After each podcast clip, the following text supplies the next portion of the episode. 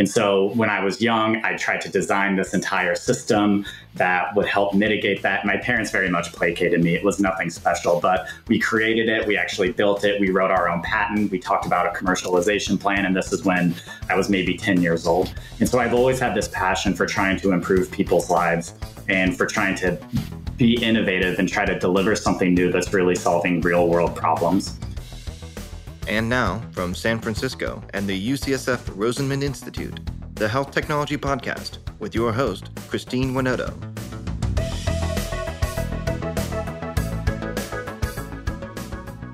Today, we are thrilled to have Joe Connolly, founder and CEO of Visana Health and respected member of our Rosenman founder community.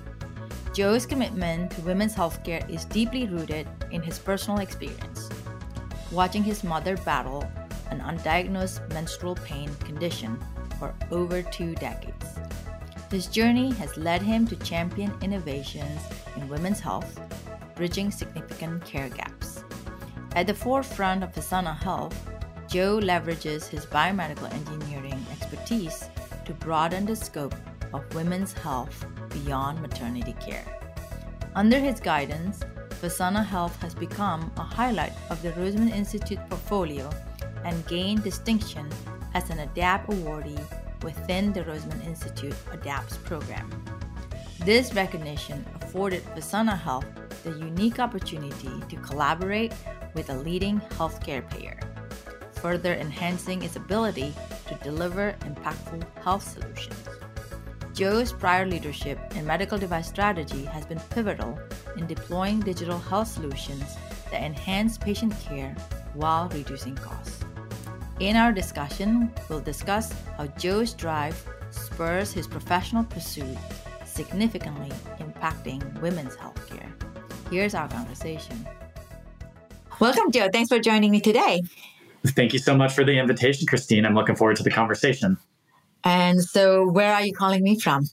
I live in beautiful Minneapolis, Minnesota, and we're recording this in October, which is the best time of year to be in Minneapolis. So, if this comes in the winter, the, the darkness hasn't yet descended on us yet. Yeah, it seems like October is the best month everywhere. So, if only school is off in October, and that would be nice, isn't it? Yes. so, uh, uh, we've had you in our program for uh, since 2021. So, feels like a long time ago. And but this is our first uh, conversation about you know what your journey. That I, I think you have quite interesting story, and I'd really like to share that with our community. And so let's get started with like what brought you to healthcare. Not so much about Visana, but you you had a lot of experience in healthcare, and why the interest in healthcare healthcare has been my passion ever since I was a little kid, and so was entrepreneurship. So uh, we used to have meetings when I was young, family meetings, where we were having to set life goals and trying to figure out how far we would go in life and where we wanted to orient ourselves in our career. And from a very young age, mine have always been around healthcare because I've always taken a likening to science and math as well, but also always wanted to be able to help people. And that's really been where I've oriented my entire career ever since those early days. And then I've always been very interested in innovation too. So when I was young, there, uh, for instance, was an um, an issue where young kids were dying from uh, when they were getting in art accidents because the airbags were popping out and hurting them. And so when I was young, I tried to design this entire system that would help mitigate that. My parents very much placated me. It was nothing special, but we created it. We actually built it. We wrote our own patent. We talked about a commercialization plan. And this is when I was maybe 10 years old. And so I've always had this passion for trying to improve people's lives and for trying to be innovative and try to deliver something new that's really solving real world problems. And so that's kind of where I started. And then during college, I was always trying to do some soul searching to figure out did I want to go to medical school? Did I want to get in the pharmaceutical industry? Did I want to do something different? And so I started to survey across uh, the entire medical industry. And, you know, like we were discussing before this, a lot of people think it really is just being a doctor or being a nurse. And I started to come across these companies that were really impacting patient lives at scale, like pharmaceutical companies, medical device companies. And so I decided to go into the medical device space. I studied biomedical engineering. And the real reason for that is that I like to create, I like to have these things that I was making that then I could take and impact patient lives at scale, which I thought was a, potentially a better mechanism to achieve that goal than being a doctor. Not obviously, doctors are critically important to delivering the care that we have today, but that was really the thought process behind where I wanted to go. And so that led me all the way to work for a large medical device company. And I was doing some strategy and innovation. So really on the front end of all of the R&D cycle, figuring out what products we should deliver, what clinical trials we should run, and uh, ultimately companies we should acquire, things like that. And so from that, what I really figured out was there was a lot of incremental innovation in the medical device space. And it was a great way to make money.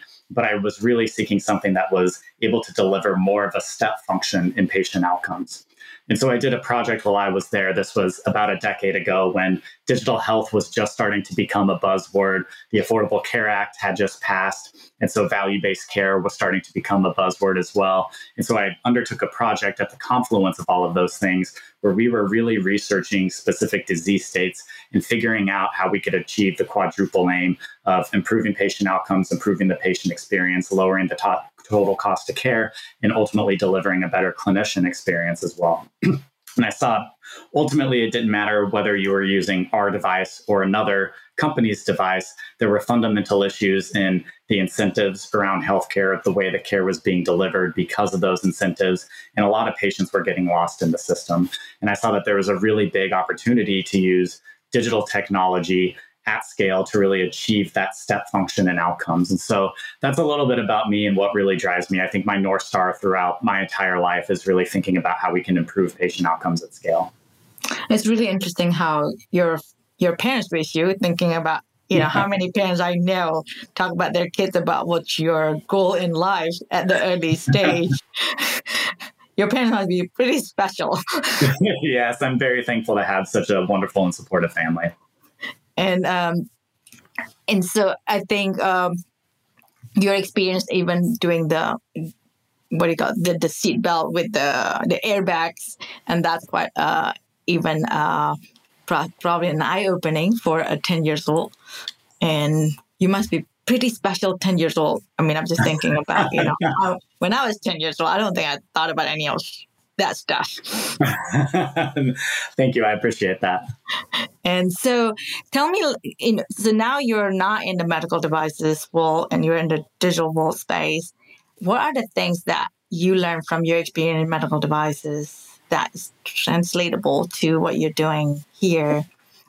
So we actually had a digital health solution that I helped implement doing the initial working with the technology team, figuring out the business model, pitching the C suite of health systems, doing the implementation, running the clinical evidence and economic evidence generation plan. And we ended up scaling it to quite a few different hospitals. And so throughout that process, I, when I was running the implementations, we were in the wound care space and we were getting ulcers that have been active for 20 years and getting them healed within six months. And so I became really passionate about moving more towards the digital side of things because I was seeing the real world impact that these types of technologies could have on patients. And there was one person who um, really stuck out to me when I was having a conversation with him where he had a deep vein thrombosis many years before. He had this long-standing ulcer, and we got it healed. And he came back to us and said, "I can run up the ki- the hill with my kids again. There's all these things that I could do that I can never do for the last 20 years, and it's really opened up all these new avenues in my life." And so that was really rewarding, and what really got me interested in starting something like what Visana has become. And at the same time, I mentioned some of the deficiencies in the incentives within the healthcare system. And I think once you're in the healthcare system for a long enough time, you realize that everybody's following the money at the end of the day. And so I was very acutely aware of the issues that the fee for service environment had and how those issues then trickle down to technology because a lot of the technology is aligned to getting paid through fee for service mechanisms. Mm-hmm. So I go ahead. Now, I guess what I'm trying to understand, like sometimes you you have the product that you think it can help cure the disease or fix the problem, but what you're saying is that the follow up, the the support to help the to uh, the patient to navigate is that what it what happened? Yeah, exactly. So, what we were finding is that a lot of people get stuck in a place in the healthcare system where they're not receiving, receiving best practice care, where there is really good randomized controlled evidence that shows that certain interventions deliver phenomenal outcomes. And if patients aren't receiving those interventions, we were mapping all these patient journeys to say where is the gap and what's going on. And then we were identifying exactly where the breakdown in the healthcare system was, where it was patients weren't receiving certain diagnostics like ultrasound, which are very low cost and effective. And instead of receiving minor interventions that were done in an outpatient setting, they were ended up getting this bandaging and wound care that was really just a topical thing. It wasn't, you know, it was pulling or it was cutting the weed off. It wasn't pulling out the roots. And then we mm-hmm. were making sure we were taking care of that entire person and really solving all of the different issues and underlying etiologies of their condition. And taking that really holistic approach was delivering phenomenal clinical outcomes in the patient experience, and people were getting back to living their lives. And ultimately, it helped reduce the overall cost because we were really able to show that by having this slightly higher cost intervention in the short term, you could produce a one year ROI in the long term. And so we were working a lot with health plans and creating these um, health actuarial models to demonstrate the, a one year hard dollar ROI, which is what they need to see in order to be able to invest in solutions like these. And then trying to figure out how we could intervene in the patient journey early enough so that we could catch people early on. And what I was finding with this was while we were doing the implementation, it was difficult to get primary care clinicians to refer their wound care patients in or teach the wound care nurses how to use your digital technology. And so we were going through the health systems and it's it's a challenge to get people to do something that's outside of their day-to-day lives. Um, and so ultimately part of the core thesis behind Visana was we really wanted to own, so to speak, have those clinicians in house and be able to incentivize and train them in a way that can produce those outcomes. And so that was kind of core to those learnings was you really need to be able to have a business model that aligns to outcomes and reducing costs and then making sure that your clinical staff is intimately aligned with the care model that leads to those types of outcomes and that you're incentivizing and recruiting the right people to be able to deliver that type of care. So, which is a good segue for you to tell us about Visana Health. What inspired you to start um, and why in the space? And tell me yeah, more about it. Absolutely. So, um, obviously, I had all of this professional experience that I was getting very, very passionate about because it was aligning to my own personal North Star. And then I was reflecting back on some of my experiences within the healthcare system uh, and my family's experiences within the healthcare system. And the entire time that I was growing up, my mom, my aunt, my grandma all had very severe gynecological conditions, um, ranging from endometriosis to heavy bleeding to uterine fibroids. And I saw firsthand the major quality of life impact that these conditions had. My mom, whenever she was menstruating, would have such excruciating pain that she would often be vomiting for three or four days out of every single month. And she couldn't get out of bed. She was in so much pain. And despite those extremely severe symptoms, when she would go to the doctor and seek care, she essentially felt like she was dismissed. She was told things like she should just take some ibuprofen and tough it out because periods are painful. And then ultimately, after 25 years, had a hysterectomy as the first and only treatment that was ever offered to her. And so, similar to what I had seen in the wound care space, my mom had gone through a very similar journey where she wasn't getting treated. It was a very high cost intervention that ultimately came out. And there were very clear guideline driven care where they had been proven in randomized controlled trials to drastically improve outcomes. But she had never received that type of care. And she had extensive endometriosis, she had uterine fibroids when they actually conducted the surgery, but none of those things were ever caught. And so that was the original um, thing that happened that really made me start Visana at the end of the day was marrying my professional experience with the experience of what my mom had suffered through. And what does Visana do to solve that particular problem? Yeah, so I like to say that we started with some of the most complex women's health conditions. So a lot of women with those conditions often don't receive care at all and they feel very dismissed. And we have a very different care model that relies on evidence based medicine from guidelines uh, that interventions that have been proven in randomized controlled trials to improve outcomes at lower cost. And so for us, what that really means is integrating in real medical care from our 50 state network of OBGYNs and women's health nurse practitioners. And then making sure we're doing a very detailed intake with patients where we give them the opportunity to express their story and really go deep onto all of their different issues. And so we're screening people for GI issues, urinary issues, if they come in with um, endometriosis symptoms, pelvic floor and SK issues, and so on and so forth. And then what we really do is create a whole person care plan that's tailored to their specific etiology and their specific problems. Again, all proven on evidence based medicine to be able to improve outcomes and lower costs. And so it's really this comprehensive model that wraps in pharmaceutical interventions, which are both hormonal and non hormonal and very low cost, with all of those other whole person services like diet nutrition, pelvic floor exercises, behavioral health support, one on one health coaching, and really giving our clinicians the ability to sit down and create this care plan with women that have suffered from these conditions. And oftentimes they've had very poor healthcare experiences and they feel very, very disenfranchised with the healthcare system. You can imagine my mom was so frustrated every time she would go to the doctor. And when I was doing interviews with women who had uh, endometriosis prior to starting Visana, the consistent theme that I heard was I would be crying in my car in the parking lot after the appointment because once again, I didn't have answers for my symptoms. And so part of our care model is making sure that we have an empathetic one on one relationship with a highly trained clinician and giving them the time to be able to discuss all of their different symptoms and really make them feel heard and validated. And how can you, as Visana, do that? Why why is it the regular OB-GYN at regular health system can't do that? I think there's a little bit of, depending on the condition, um, some training, and then a lot of it goes back to those financial incentives and uh, the fee for service healthcare system. So we expect a lot out of OBGYNs. They are obstetricians, many of them are functioning as primary care providers for women, and they're specialists in the gynecology field. So they have a very broad scope of service, uh, far more than what I would say many other specialists have.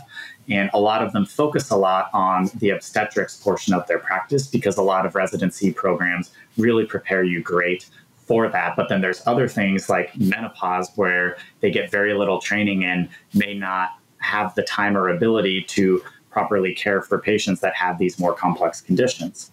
And I think you layer that on top of the fee for service healthcare system that rewards six minute visits, 12 minute visits, where the doctors don't feel like they can have enough time to spend with that patient because they really have to churn and burn all these patients in order to hit their RVUs. And so it's the system that's really set both the physicians and the patients up to fail at the end of the day. And so that goes back to that value based care of we need a whole new mechanism to pay for a lot of these services in order to allow us to take that higher level of care.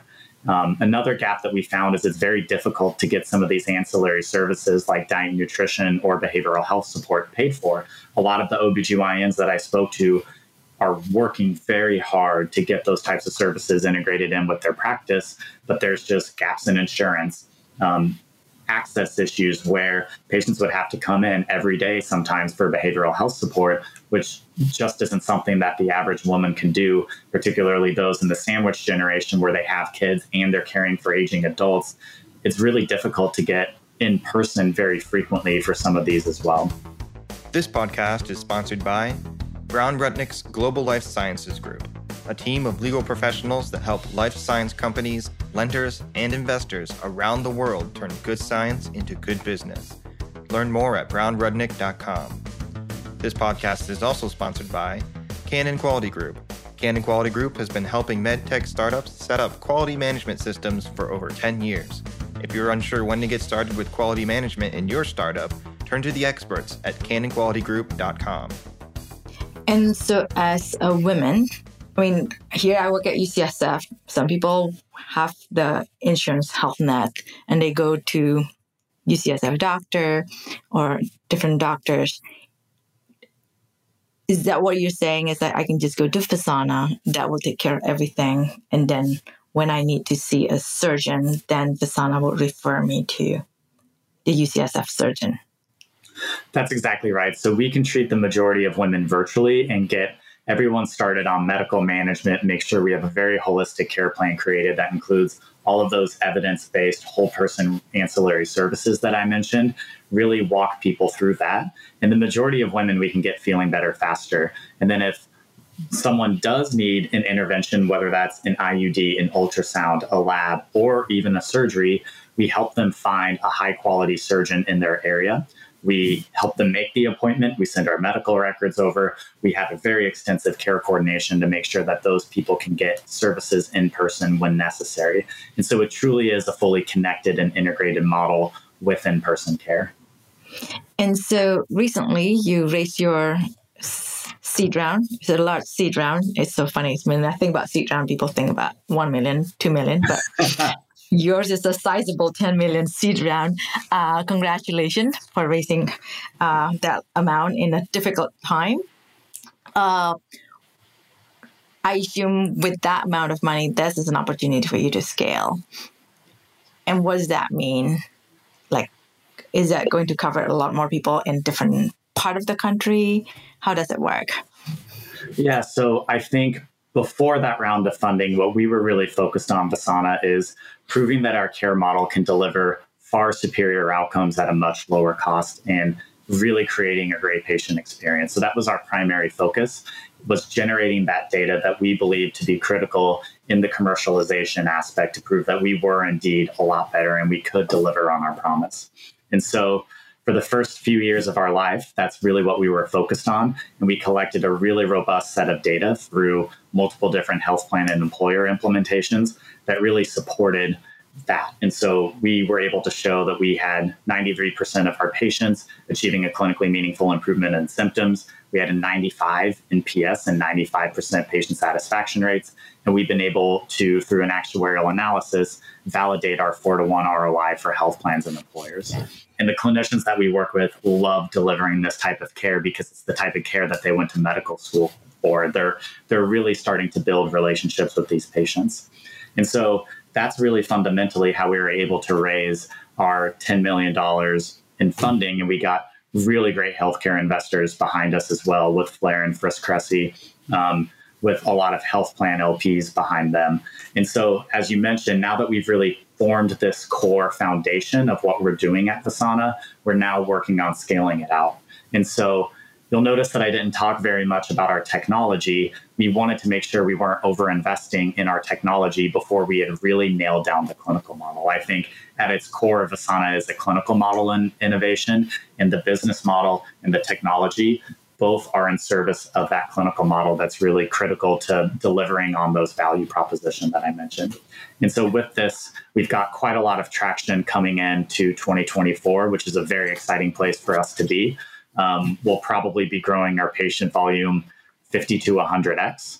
Um, and so a lot of what we're doing right now is scaling out and investing very heavily in our technology to make sure that we're able to achieve that level of scale while delivering the same or superior outcomes to what we were previously delivering.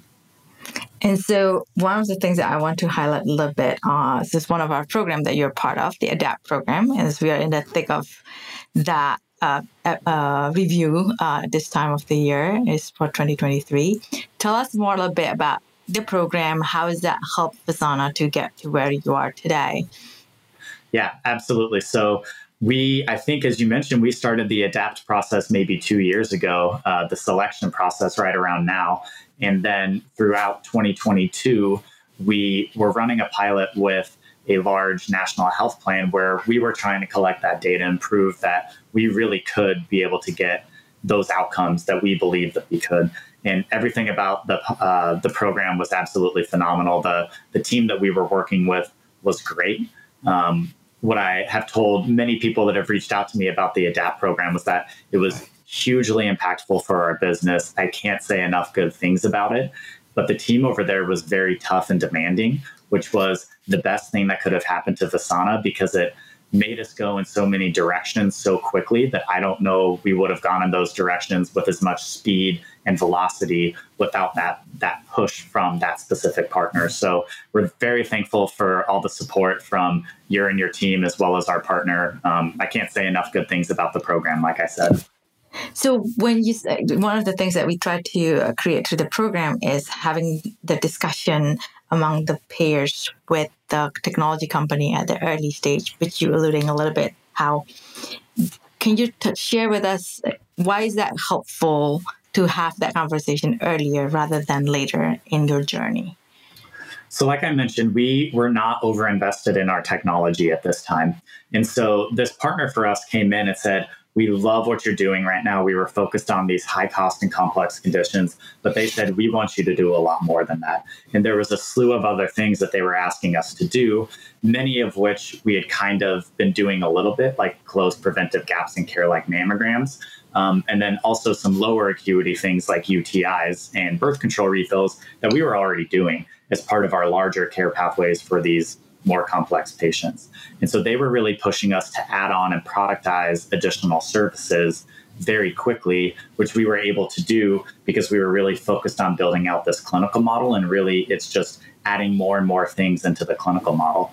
Um, and fortunately for us, that's really paid dividends. And you'll see that we often call ourselves the most comprehensive virtual women's health clinic because we are treating now dozens of things from menstruation to menopause.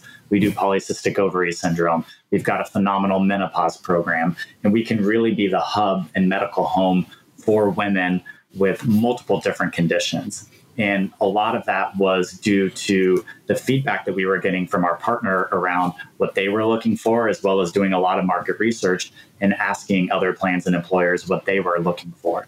And so that really helped us accelerate this clinical model that we were building. And now we've got it in a very, very robust place where it's delivering great outcomes.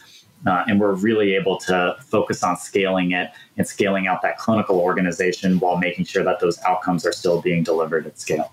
And so I think it really probably cut down years in our product development cycle because we were focused on the right things that our customers and partners were really looking for.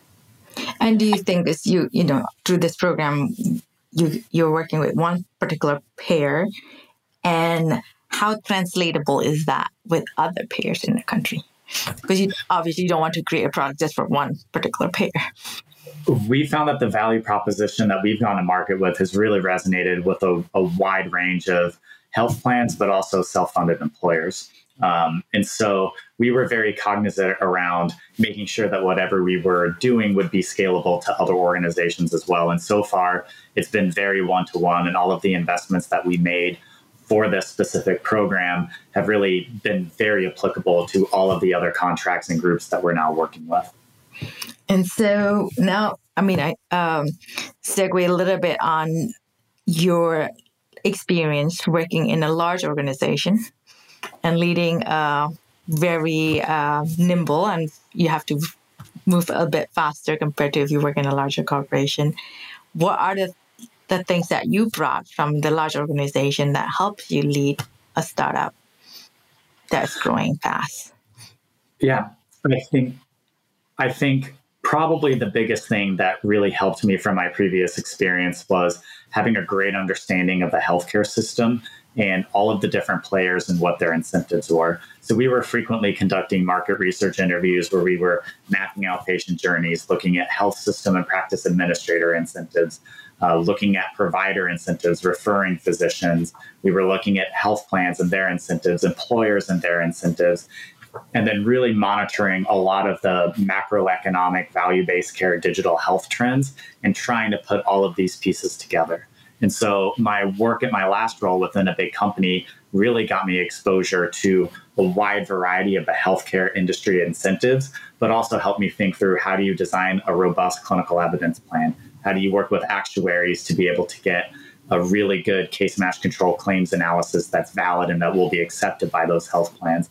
How do you think through remote patient monitoring and being able to get those outcomes to you in a really robust way? And so a lot of the work that I was doing is highly applicable to what I'm doing now at Visana. And as you mentioned, I think one of the most rewarding things about working at a small startup is that you're so much more agile in your decisions. There's no pitching, multiple layers of management and leadership to get buy off and budget approval. You're able to make really quick decisions and really able to iterate and learn very quickly so that you can really deliver the step function and outcomes. And I think that's really critical to being able to to be able to accomplish that goal is having that agility and that ability to learn very quickly and iterate in a way that helps you deliver those better patient outcomes, obviously without sacrificing patient safety. And what do you think that uh, being running running a startup, what are the challenges that you did not expect when you start Visana? You have to learn so much, and to say that you have to roll up your sleeves and get your hands dirty is an understatement. Um, I worked with a very low salary for a very long time, and I was doing everything from the accounting in QuickBooks to figuring out how to do marketing to how to operationalize things, figuring out how to get the taxes done in the early years. And so it's very challenging to be extremely resource constrained when you come from a big company and there's people doing the taxes. You have legal experts in house you can talk to. You have biostatisticians that can help you design trials. Now you have to figure out how you can be very, very scrappy and get all of that done yourself in a really high quality and robust way. And I think ultimately what that forces is you have to really prioritize the most important things and make sure that you are focused on those really key and critical things. And I think there's always fires going on. And sometimes you just have to be okay to say, those fires are going to burn for another few months and we're not going to put them out. And instead, we're just going to focus on these ones over here and do a really great job.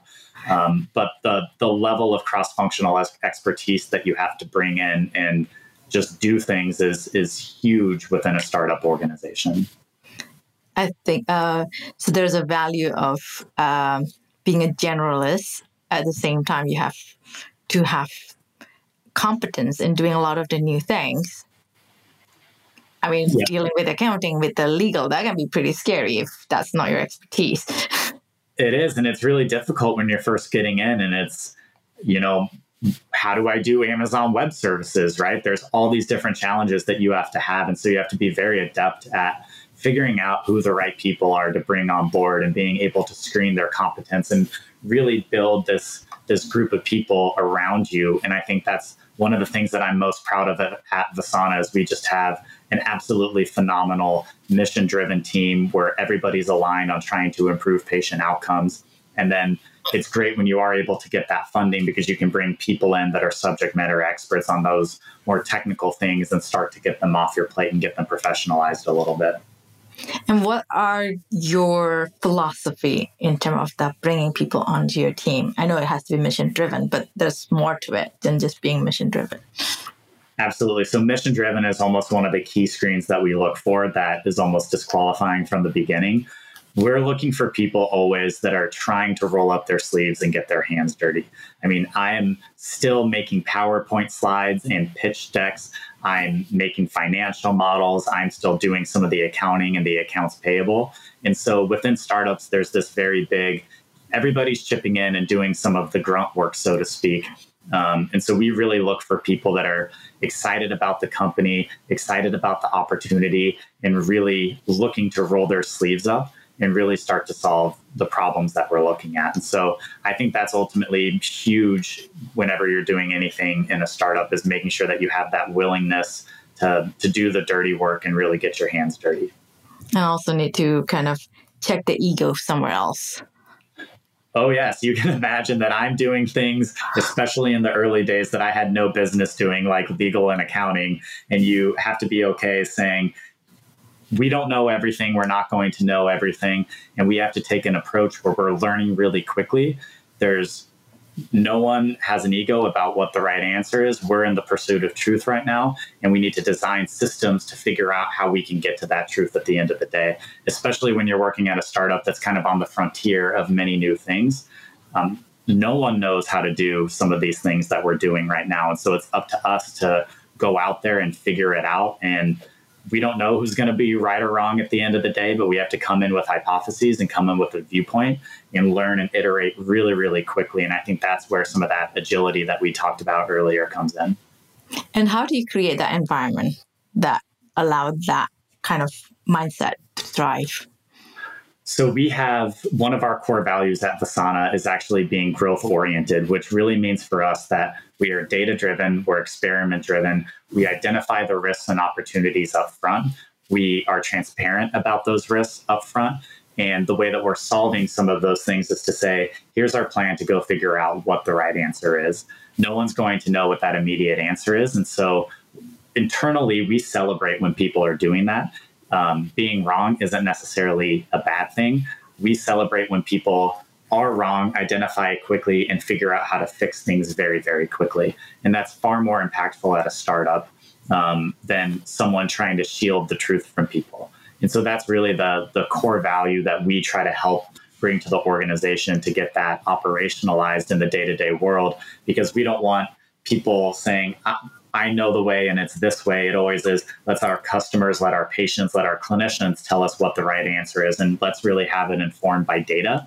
We know we're not going to know the right answer at the start. What matters is being really agile. And so we continually um, discuss that in our all hands meetings, in our cultural meetings, in our awards, and we, we make sure that we're celebrating that across the organization. Mm-hmm, that's great. Last two questions before we uh, we conclude our conversation.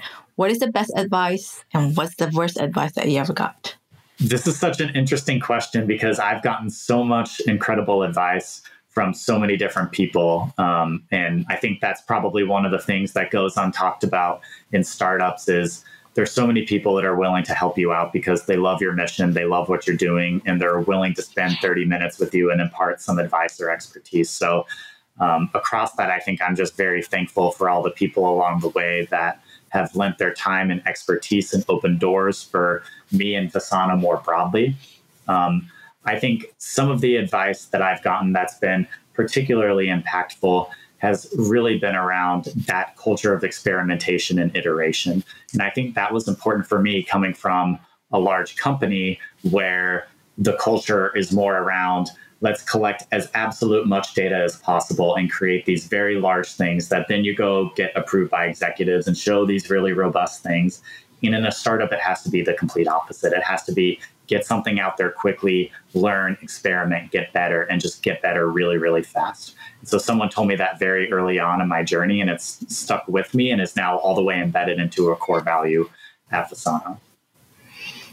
And the worst advice? Oof. Equally, there's also been a lot of bad advice that I've gotten throughout my time. And I think a, a core thing that an entrepreneur has to do is be able to discern good advice from bad advice. Um, I think some of the bad advice that I got very early on was to not even create the company and to not even give it a shot at the end of the day.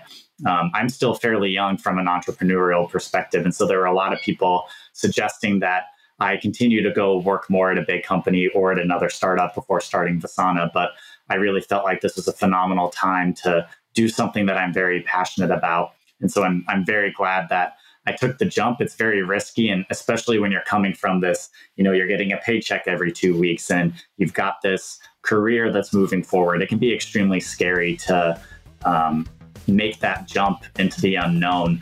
And I'm incredibly thankful that I also had a lot of people that were helping me through that transition and really supported me through that transition. But there were plenty of dissenters who also said that it was a bad idea. Um, and so I think that would probably be the worst advice that I got. That's great. Well, thank you. Thanks for sharing your story. Yes, thank you so much, Christine. It was wonderful. And thanks for having me on the podcast.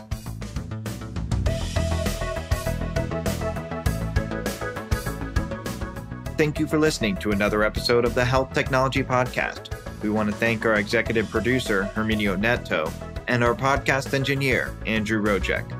If you enjoyed this podcast, be sure to subscribe and leave a review. The Health Technology Podcast is available on all major platforms.